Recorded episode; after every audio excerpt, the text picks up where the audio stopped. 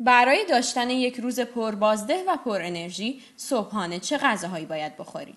سلام من تبسم استاد آقا هستم از مجله اینترنتی خوشفکری و این بار می‌خوام براتون در مورد صبحانه صحبت کنم.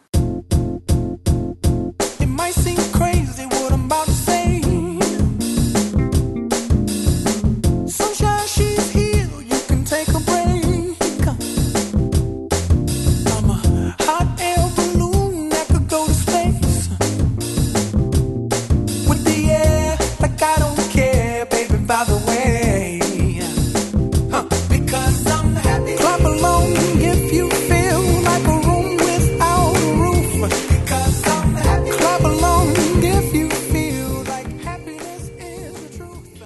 کارآفرینان و استارتاپی ها افرادی هستند که به شدت کار می‌کنن و البته مدام هم وقت کم میارن بنابراین توجه شما باید به بالا بردن بازدهی کارتون باشه.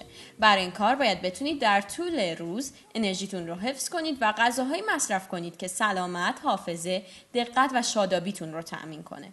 همه ما می‌دونیم که صبحانه مهمترین وعده غذاییه. پس باید بدونیم که برای شروع یک روز کاری موفق و پربازده چی بخوریم. حالا که از اهمیت این وعده غذایی آگاهید بهتره. بدونید خوردن صبحانه از افزایش وزن جلوگیری می‌کنه حافظه کوتاه مدت رو تقویت می‌کنه و از خطر ابتلا به دیابت نوع دو کم می‌کنه و حتی انسان رو شادتر می‌کنه که بیشتر این فواید بستگی به خوراکی که انتخاب می‌کنیم داره. آقای ریچمن کارشناس تغذیه و نویسنده کتاب The Food is My Friend Diet میگه به طور کلی یک صبحانه سالم از پروتئین، میوه، گندم کامل و یا سبزیجات تشکیل میشه که معمولا می‌تونید از سه تا از اونا خوراکتون رو تشکیل بدین. و اندازه این وعده بستگی به سن، میزان فعالیت و اهداف رژیم مورد نظرتون داره. اما به عنوان یک راهنمایی عمومی ظرف شما باید دارای 25 درصد پروتئین، 25 درصد کربوهیدرات و 50 درصد میوه یا سبزی باشه. ایشون همچنین بر اهمیت خوردن صبحانه تاکید می‌کنه و پیشنهاد می‌کنه تا زمانی که کاملا گرسنه نشدین برای خوردن صبحونه صبر کنید. فرنچمن میگه اگه زمانی که گرسنه نیستین خودتون رو مجبور به صبحانه خوردن کنید مثلا رأس ساعت هفت احتمالا اضافه وزن پیدا می‌کنید در ادامه به چند گزینه برای تهیه یک صبحانه مفید اشاره می‌کنیم تا مطمئن بشید روزتون رو پر انرژی، شاد و سالم آغاز می‌کنید. تخم مرغ فریجمن میگه تخم مرغا دوست ما هستن اگرچه که هر تخم مرغ بزرگ دارای 212 میلی گرم کلسترول هستش که در مقایسه با خوراکهای دیگه این مقدار زیاده اما امروز ثابت شده که چربی اشباع شده و نه کلسترول غذاها. کلسترول بد خون رو افزایش میده. یه تخم مرغ در حدود 70 کالری و 6 گرم پروتئین داره. به یاد داشته باشید که مغذی ترین بخش اون زرده اونه و دارای منبع غنی از لوتئین هستش. این ویتامین در اسفناج هم پیدا میشه و از ناراحتی های بینایی جلوگیری می‌کنه. نان سبوسدار قلات یا بلغور جو دو سر. به نظر می‌رسه صبحانه بهترین زمان مصرف فیبرهای سالم برای قلب از غلات خالص و جوی دو سره که می‌تونه به کاهش فشار خون و کلسترول هم کمک کنه. لیزا موسکوویتس میگه فیبر انرژیزا هستش و ما رو سیر می‌کنه. همچنین میگه همیشه توی قلات صبحونتون سعی کنید کم کم 5 گرم فیبر جای بدید و نوشیدن شیر رو هم با چربی کمتر از یک درصد توصیه می‌کنه و اضافه می‌کنه. هیچ انسانی با بیش از دو سال سن نباید شیر پرچرب مصرف کنه و هشدار میده. اگه مراقب وزن خودتون هستین از خوردن قلات گندم کامل با شکر اضافه خودداری کنید چون که دارای کالری مازاد هستش. کره بادام زمینی.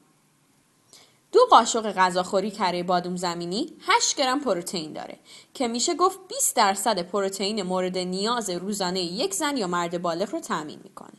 خوردن پروتئین هر وعده غذایی به تنظیم قند خون کمک می‌کنه. و اگه پنکیک یا آب میوه بخورید قند خونتون نوسان پیدا می‌کنه. علاوه بر این کره بادوم زمینی داره مقادیر قابل توجهی چربی اشباع نشده هم هست. فرچمن میگه من همیشه مصرف کره دانه های روغنی مثل بادوم، بادوم هندی و یا آفتابگردون رو با نون به جای استفاده از کره، مارگارین یا پنیر خام توصیه می‌کنم چون که این مواد زرد رنگ دارای چربی اشباع شده بدی هستن. کدوم میوه بهتره؟ توت، موز یا خربزه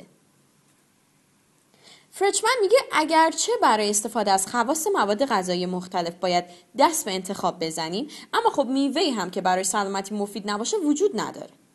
مثلا توت ها دارای آنتی اکسیدان هستند و پرتقال هم سرشار از ویتامین C و کلسیوم هست. پس اگه به دنبال راحتی و آسایش هستید فریچمن پیشنهاد میده موز بخورید که هم حملش آسونه هم هضمش. ماست. یه صبحانه سرد می‌تونه مناسب باشه.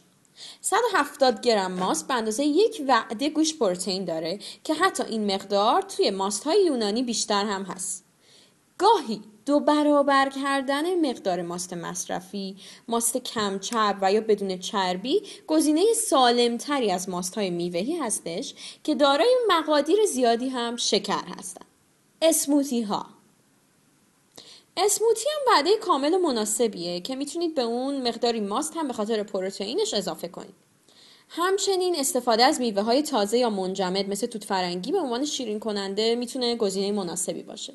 و اگه دوست ندارید سبزیجات رو با شام بخورید یک نوشیدنی مخلوط روشی ساده است برای استفاده از اسفناج، کلم یا سبزیجات دیگه توی رژیم غذایی روزانهتون.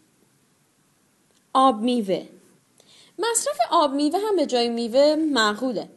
اما قبل از نوشیدن اون بهتره تا از 100 درصد خالص بودن اون مطمئن بشیم تا شکر اضافی هم نداشته باشه. همونطور که فرچمن هم میگه نوشیدنی های میوه‌ای دارای شکر افزوده هستند که به معنی کالری اضافی است. قهوه. در سالهای اخیر پیشینه بدی پیدا کرده اما مطالعات دارویی نشون داده که مصرف نوشیدنی های کافئین دار هر از چندگاهی تا زمانی که به مرز چهار فنجان در روز نرسیده ایرادی نداره. و بالاخره خوراک هایی که باید از خوردن اونا خودداری کنید. گوشت قرمز، سوسیس، سیب زمینی سرخ شده، پنیر پرورده، بیسکویت های کرمدار و گرانولا. بیشتر این خوراکی ها مقادیر بسیاری چربی اشباه شده یا شکر دارند و خوردن اونها گاهی و نه همیشه اشکالی نداره.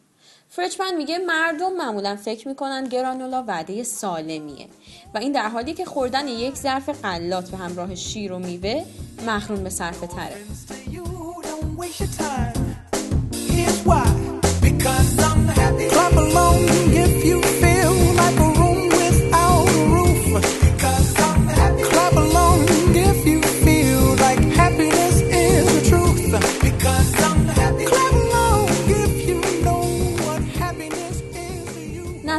چیه؟ شما برای صبحونه چی میل می‌کنید؟ آیا تا به حال از این خوراکی ها برای صبحونه استفاده کرده این؟